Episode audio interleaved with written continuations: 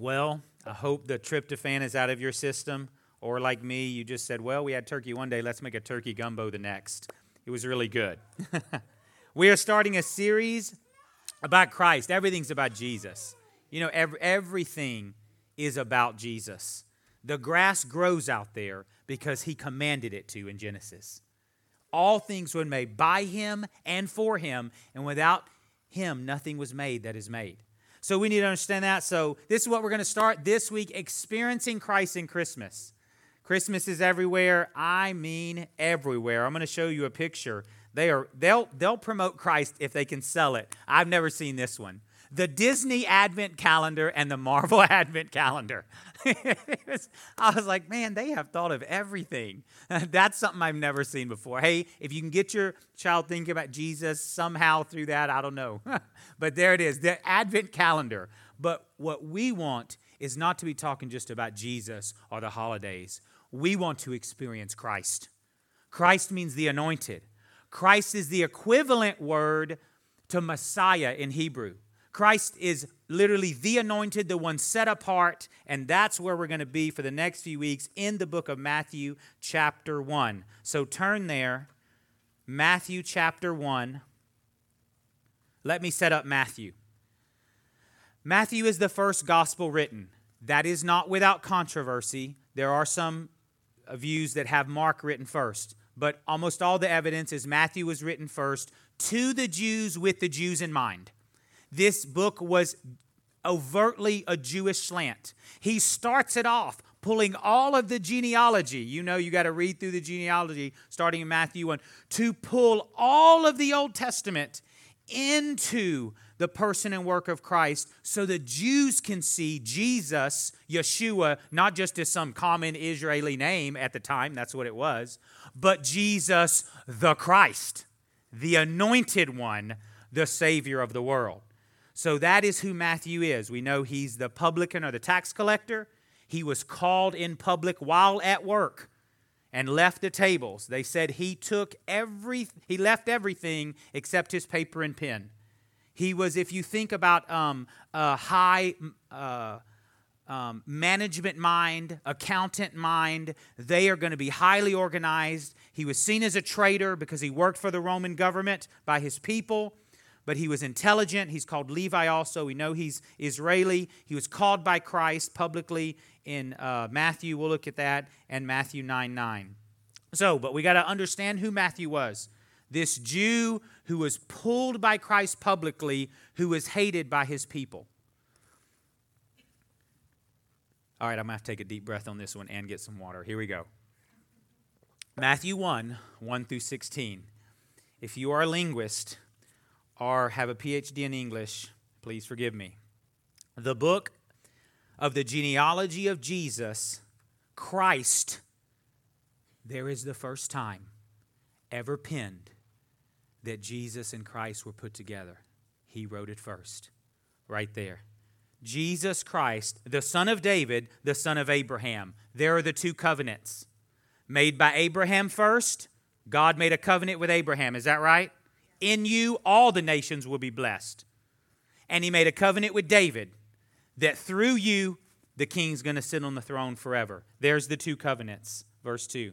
Abraham begot Isaac, Isaac begot Jacob, and Jacob begot Judah and his brothers. Judah begot Perez and Zerah by Tamar. Perez begot Hezron, and Hezron begot Ram. Ram begot Aminadab, Aminadab begot Nahshon. Nation begot Solomon. Solomon begot Boaz by Rahab. Boaz begot Obed by Ruth. Obed begot Jesse, and Jesse begot King David. Next breath. David the, the king begot Solomon by her, by her whom had been the wife of Uriah, that's Bathsheba. Solomon begot Rehoboam. Rehoboam begot Abijah. Abijah begot Asa. Asa begot Jehoshaphat. Jehoshaphat begot jo- Joram. Joram begot Uzziah. Uzziah begot Jotham. Jotham begot Ahaz. Ahaz begot Hezekiah. Hezekiah begot Manasseh. Manasseh begot Amon. And Amon begot Josiah. Josiah begot uh, and his brothers. Je- Jeconium, excuse me, and his brothers about the time they were carried away to Babylon. Pay attention to that. About the time they were carried away to Babylon. And after they were brought to Babylon, Jeconiah begot Shealtiel, Shealtiel begot Zerubbabel, Zerubbabel begot Abihu, Abihud begot Eliakim, Eliakim begot Azor, Azor begot Zadok, Zadok begot Achim, Achim begot Eliud, Eliud begot Eleazar, Eleazar begot Matthan, and Matthan begot Jacob, and Jacob begot Joseph, the husband of Mary. We know it's not the father of Christ, it's the husband of Mary. Matthew made that very specific of of whom was born Jesus who is called what? The Christ, the anointed don't clap. That was a rough one. but we got through it. Hey, it'll get better. You start low and you can't go anywhere but up, right? Come on, let's learn something from the eternal Word of God. Let's learn something from the publican who was publicly called this tax collector with eyes hating him by the Messiah, the Savior, saying, Come and follow me. And he leaves everything and he discovers this is the Christ. Let's learn something from the man who started and ended and said, That's the Christ. I know. I've worked for Rome. I grew up as a Jew. That's him. That's the Savior of the world. Let's learn something from that man. Amen? Amen. All right, let's look here. Verse 1 The book of the genealogy of Jesus Christ, the anointed. The anointed. Like I said, the equivalent of Messiah in Hebrew. He calls him the anointed. He calls him the Christ, the first one to do this in the Gospels. He proclaims it very clearly. Let's see who he was specifically, Matthew 9 9, to learn a little bit about him before we can get to our first point. Matthew 9 9 as Jesus passed from there, he saw a man named Matthew sitting at the tax office, and he said to him, Follow me. Yes, Jesus changes lives with two words. And so, if you remember the demoniac, in the same book of Matthew, he changed that man with one word. In fact, just two letters go. And his life was changed. Do not think you need many words from the Lord. Well, I've only heard the Lord once in my life. Well, I've, I don't know as many scriptures. Well, you know, I, I feel like, you know, I gave my life to the Lord and I haven't heard him in a while. What word do you have of the Lord? Has he pushed and inscribed something on you? Those words change the heart of a man. Follow me. So he arose and followed him. And it happened as Jesus sat at the table in the house that behold, many tax collectors and sinners came and sat down with him and his disciples. So he's going to throw a party, and guess who's going to come to the party? All the people who watched him leave, all these sinners, because Matthew has started a new book. Matthew has started a new book in life, a new recording. He started something new, and everyone wants to know wow, how's, how's this thing going to end? Right? You start a good book, you're reading it, you want to see how it ends, right? You never get your favorite movie like, ah, I'll turn it off 10 minutes before it's over. No, that's horrible. You don't want that. Matthew's a wonderful picture of number one on your notes. What record for Jesus are you writing with your life?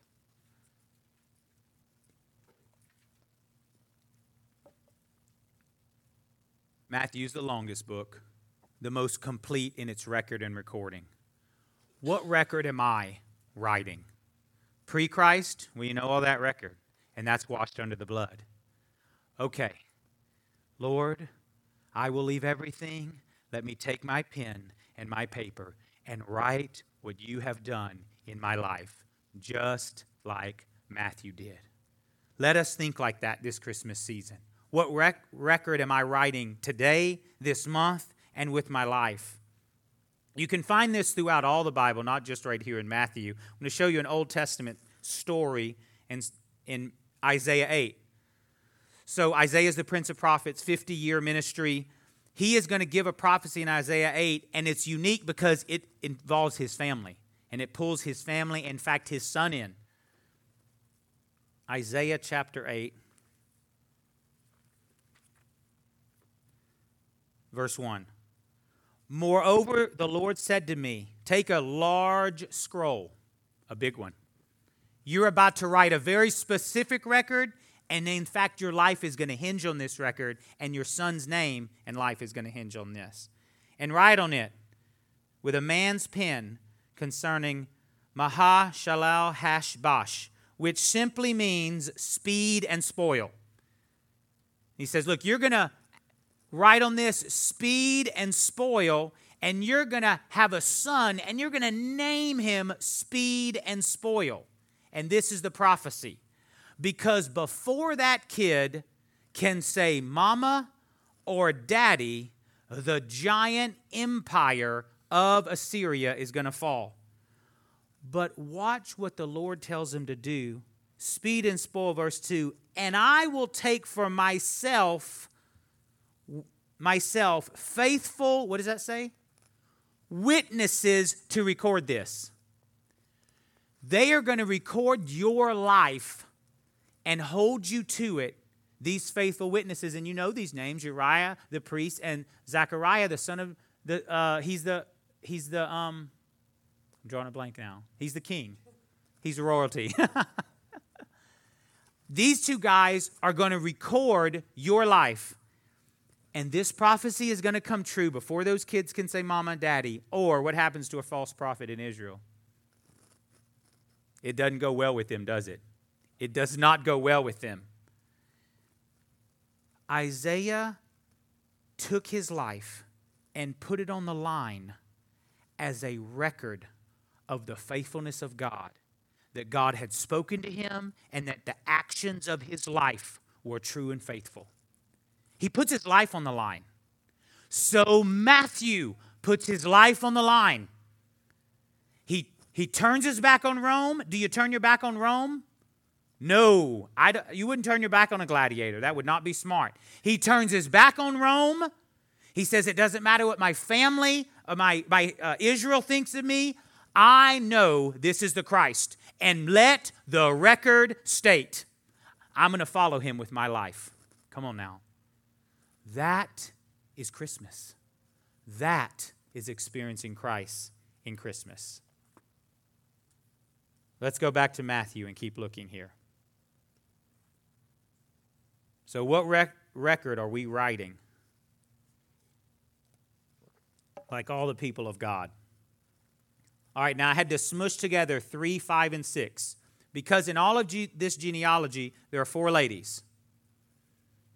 Two are Gentiles, three have a very checkered past, and they're all named here. Now, it says Uriah, the wife of Uriah the Hittite, which is Bathsheba.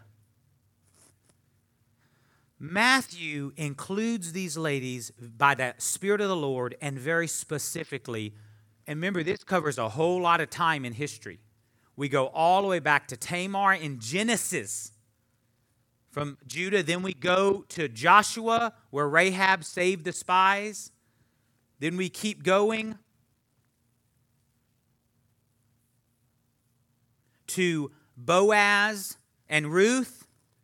And we go to King David and Bathsheba, two Gentiles, three women with checkered past, all saved by faith in God. Why does Matthew include a harlot in this thing also?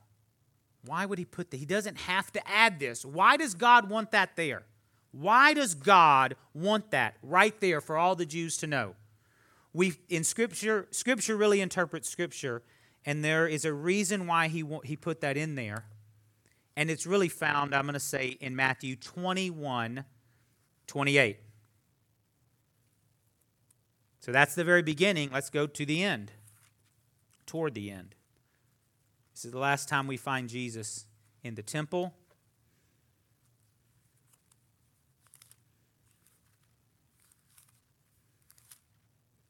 Twenty-one, twenty-eight. Jesus is in the temple. They go to church.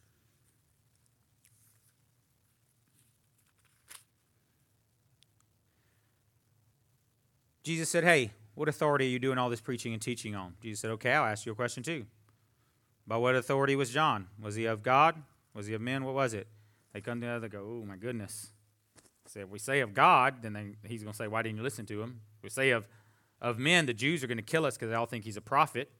What do we do? They come to in and say, We don't know. Jesus says, Neither I'm going to tell you. Verse 28.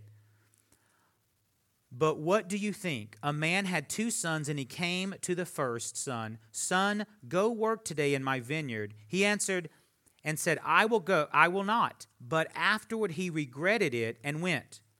Then he came to the second son, likewise, and he answered and said, I go, sir. Like I'm going to put on a, yes, sir, big show. But he did not go. Which one of the two did the will of the Father? They said to him, The first. Jesus said to them, Assuredly I say to you. Where is he standing? Where is he? He's in He's in church, right? He's in the temple. Assuredly I say to you, who's with him? Who's with Jesus? The disciples are with Jesus. Who is also almost always recorded, it said that they were always with him almost all the time. There's some ladies, specifically who? Mary Magdalene, right? They were even at the cross when most of the disciples weren't. It's very possible she was with there too. Matthew was. Then he said to them, I, assuredly, truly I say to you, I want you to see Jesus pause. I want you to see Jesus turn and look at Matthew. What was Matthew? The tax collector. I want you to see Jesus say, Tax collectors, this man you hated, and Rome hated, and everyone hated, they're going to the kingdom of God. And I want you to possibly him saying, and harlots. There is a reason Jesus said that, and theologians think Mary Magdalene was there. Because he went here, and then he went here they're going to the kingdom before you. Now, I want to tell you Matthew identified with the lowest of the low. He identified with the broken and hurting and sinful person. That is the reason they're in the genealogy of Jesus, loud and proud. The reason they're in there is because he understood that the salvation by grace through faith alone was his. And Jesus stepped up to the plate in the temple and said, That one's in heaven with me, and that one is too, by my grace alone. Amen? That is Christmas. And that's the picture. The tax collectors and the harlots are coming with me because they have come to the cross, because they have trusted in me.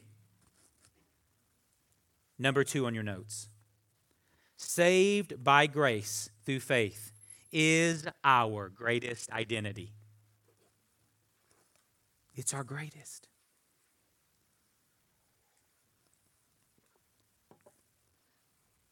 It's our greatest identity. Is there anything greater? Come on. Is there anything we can achieve in this life in worldly terms? Money, education, relationally. Is there anything else we can achieve greater than what God has done for us on the cross? There is no identity you should have higher than that. This is why. Everything else is actually a trap. It'll actually bring you into bondage and ensnare you. But this one sets you free. Does it set you free? Was Paul the best of the best? Was he? Was he considered the zealous above all of the tribe of Benjamin? Da da da da. Had the all he had the greatest resume ever. But he said in Ephesians 2 8, what did he say? Ephesians 2 8. For by what? For by grace you have been saved through faith, and that uh, not of yourselves. It is the gift of God. No one boasts. My identity, Paul says, is in God's grace.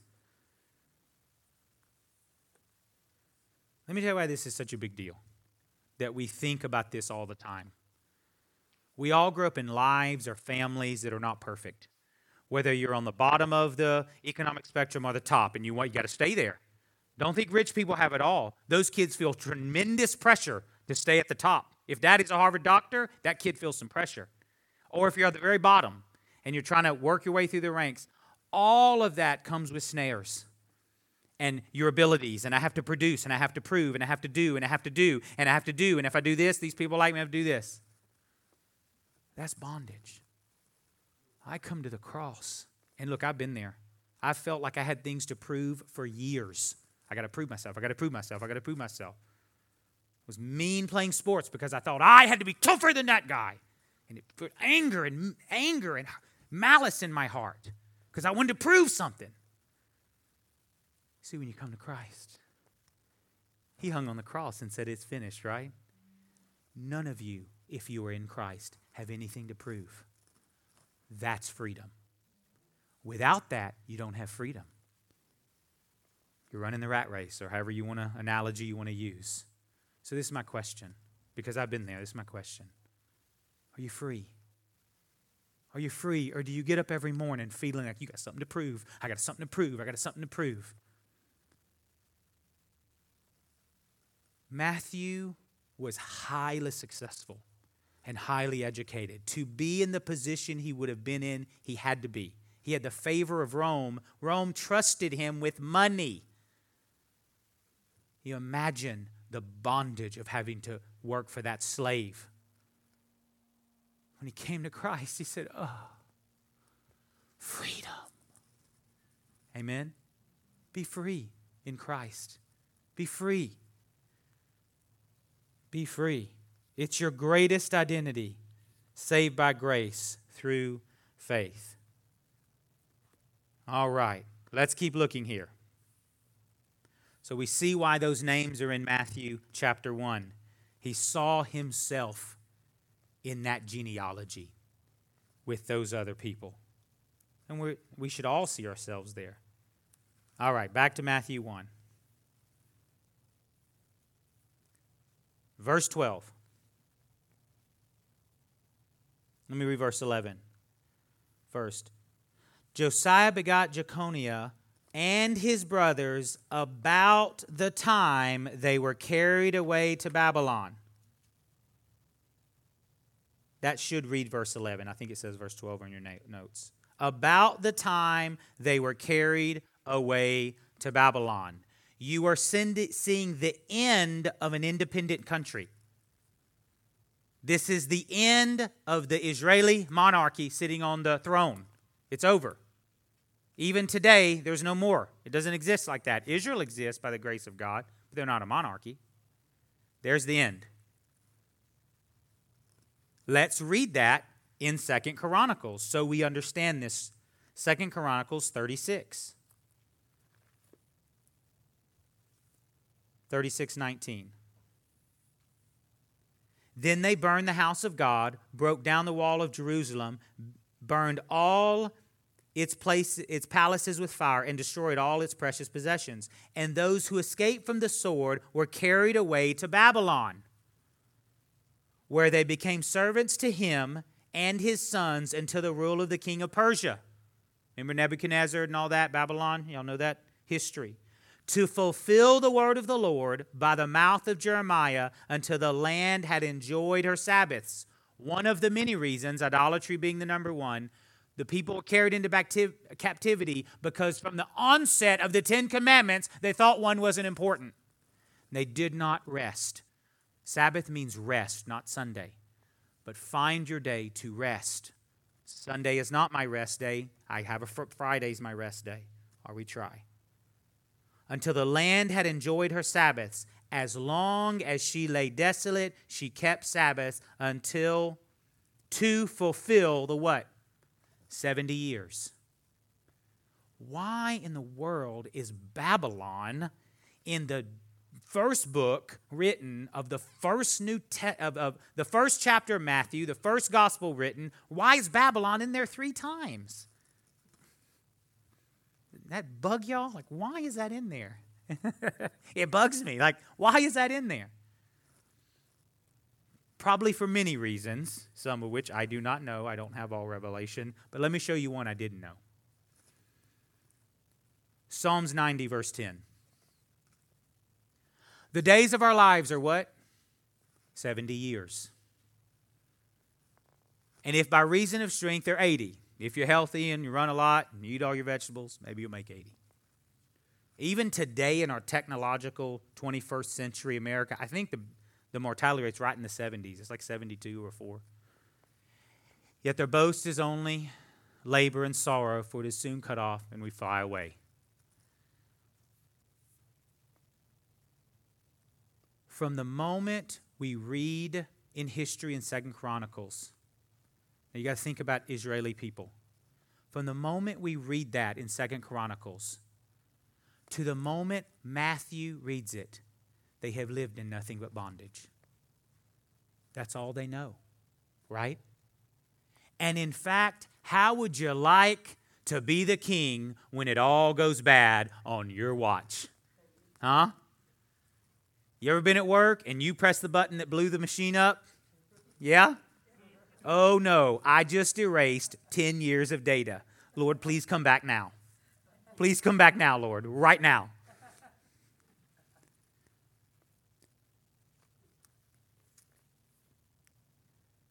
Jeconiah lost it all. And in fact, it says, You're the last one. Jeremiah prophesied. None of your kids will sit on the throne. You'll have kids, and those kids will grow up in bondage all their life. That's all they'll know.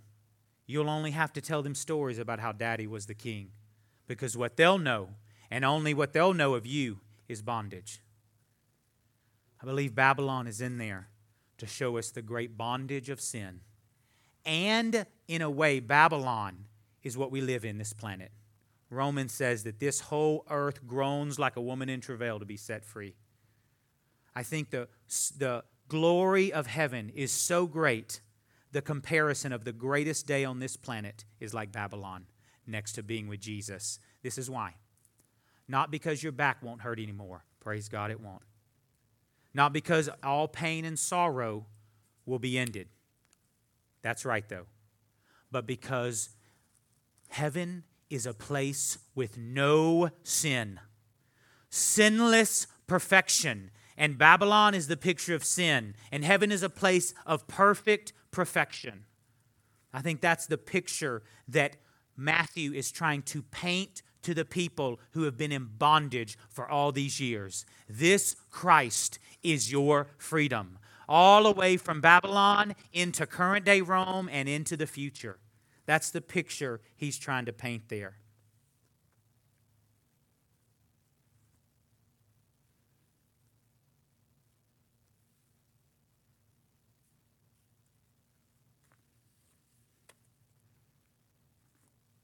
Let's keep going. So this king grows up in bondage. Sorry, he goes to bondage, his whole family grows up in bondage. So what happens in Babylon? Why is that in Matthew 1? That's in Matthew 1, so we can read Jeremiah 52. We're going to read this one now instead of at the end, like I told Taylor. Don't want to mess you up. I don't want you to walk up right now. Jeremiah 52.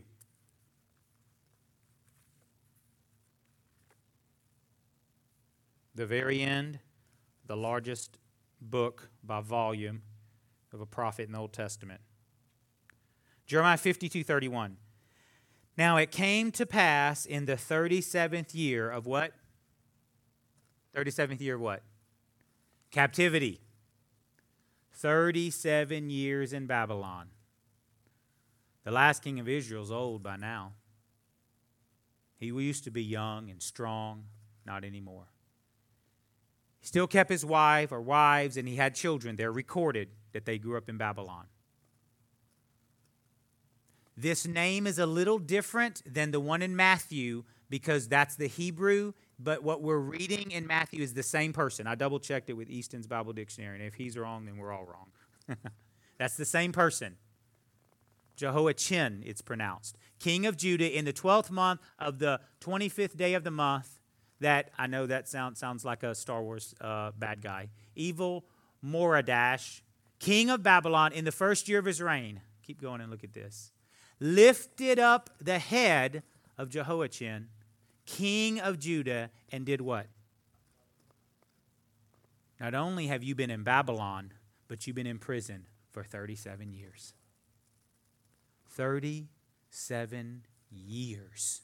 And all your kids know of you is Daddy who used to be king who's in prison. And they and the kings did that commonly to let everyone know that that guy's not in charge anymore. I am. I rule and reign. But the Lord actually rules and reigns. And he moves the hearts of man and he raises up nations and makes them fall. And he took that king and he said, Nope, you're going to change that. And he brought him out of prison. And he spoke kindly to him and gave him a more prominent seat than those of the kings who were with him in Babylon. So Jehoiakim changed from his prison garments. Now you're getting closer to salvation. Now you're seeing the picture. Because if you tell a bunch of Jews who were in bondage to multiple countries and Rome's that your Savior is there and the Savior doesn't set them all free, they're like, what's the deal? Oh, he's going to set you free, but it's much bigger than just Rome. At least we have a heart like Judas. And he changed him from his prison garments, and he ate bread regularly before the king. Oh, now this sounds like heaven and the, the marriage supper of the Lamb. All the days of his life. And as for his possessions, there was a regular ration given to him by who? The king. Only the best. Only the best. And a portion for each day until the day of his death, all the days of his life. Now, that for Jewish people would help them to understand the freedom that comes in Christ alone, no matter what bondage had been and how long they had been in it. They would understand that God set them free there and that the anointed one is going to set, set us all free. So, what does this mean for us? Number three on your notes confidence in suffering. Confidence in suffering is a vital part of your Christian faith. Because this planet is Babylon. Yo, we need to understand that. Paul said, The glory that shall be revealed cannot even be compared. You cannot comprehend how wonderful the sinless heaven is compared to this Babylon on this planet. And if you live on it 70 years and your best days, it's still Babylon. But you serve the anointed one who saved you. Perspective is worth a lot of money. Confidence in suffering is vital for Christmas and your Christian life. If you don't if we don't understand that, then we will be bitter or angry or put our hands up and say, I'm done, or get mad at someone or whatever. But this is freedom. I don't care if Rome's ruling or anyone else. I'm above all that. Amen? All right. Let's end with a story here. Grow out your sideburns. Let's go to 1979. To a tugboat named Cahaba in the great state of Alabama, USA. I'm going to show you the first picture. This is a tugboat. He's pushing coal up the river, and the river's flood stage. He pushes it past the bridge, and he puts it on the shore, but the, the, tug, the, um, the load comes loose, loose and knocks the tugboat sideways, and he doesn't have the power in that rushing river to stay away from that bridge. It smashes him against the bridge. Doesn't break the bridge. What it's going to do is begin to do this.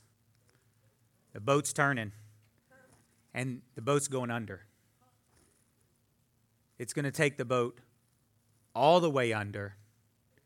As the onlookers are shocked and awe, they run off the bridge they think the bridge is going to collapse, and then, of course, there's someone in the boat, a couple of few someones. So they run to the other side, and look what's happening.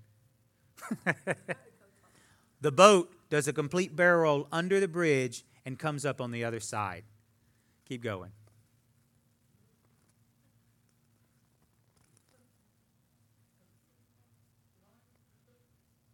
It's going to empty out of water. Oh, someone saw something. The engine was still running. The engine was still running. It's going to come right back up and it's going to be just fine.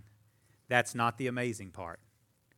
The amazing part, according to multiple witnesses, was the captain who was drenching wet when he came up on the other side with both hands on the steering wheel and the engines on full gun, holding on as that boat came back up out of the water and tugged back down the river.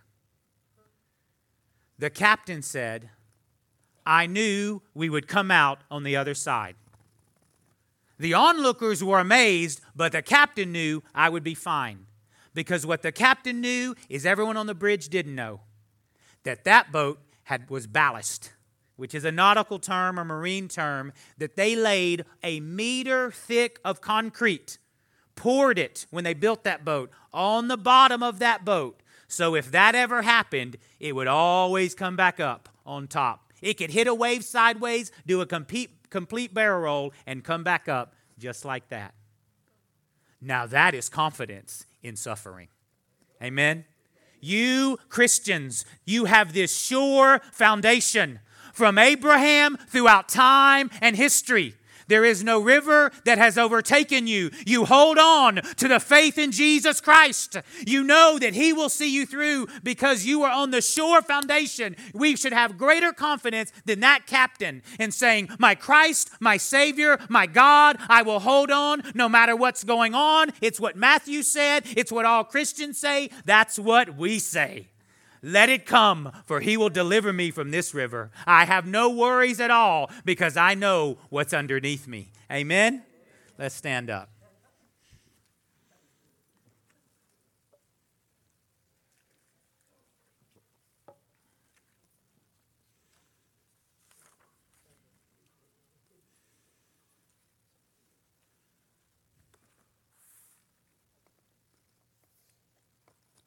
Let's spend some time with Jesus. Come on, let's just spend some time with him. Oh, what a wonderful Savior. Think about Matthew, how he came to the Lord, how he understood that Rome was not greater, that the rejection he suffered under the Jews, but he had found the anointed one, the Christ. He had found salvation by faith alone. He had found his identity. He had found his Lord and Savior. He saw all throughout history, this is so important. Israel was never forsaken. God's sovereign hand was over it even then when it looked like it was Rome. It was not, it was God. And you Christians, in your pressure and difficulty, need to understand the sovereign hand of God rules and reigns in your life if you have come to the cross and given Him your life. Nothing else. And Matthew said, Oh, it's been God all along. Surely the Lord was in this place, and I did not know it. That's what Christmas is about. That's what everything's about. Now let's spend some time with Jesus, just worshiping Him, just reflecting on His Word.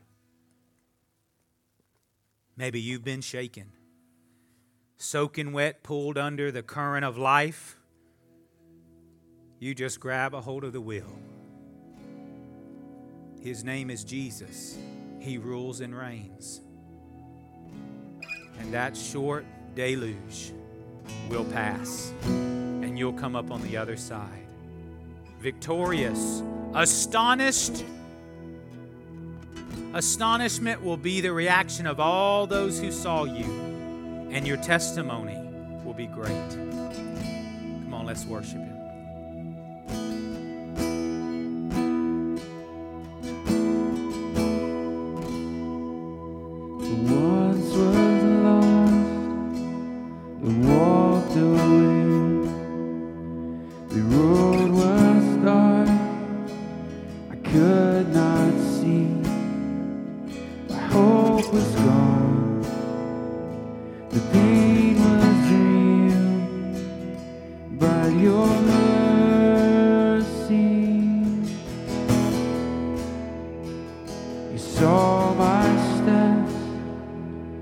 Him.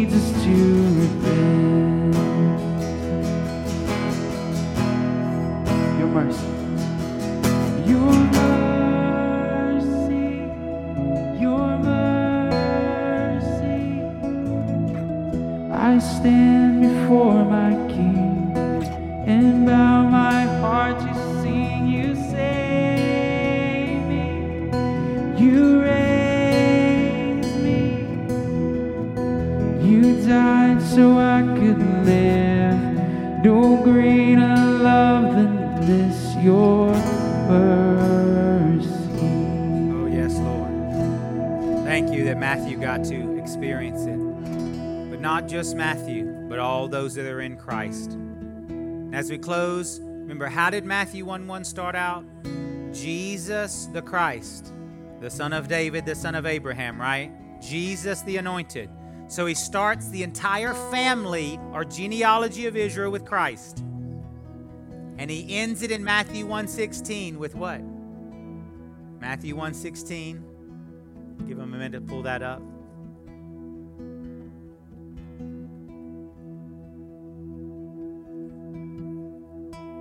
And Jacob begot Joseph, the husband of Mary, of whom was born to Jesus, the family of God from beginning to end, Christ.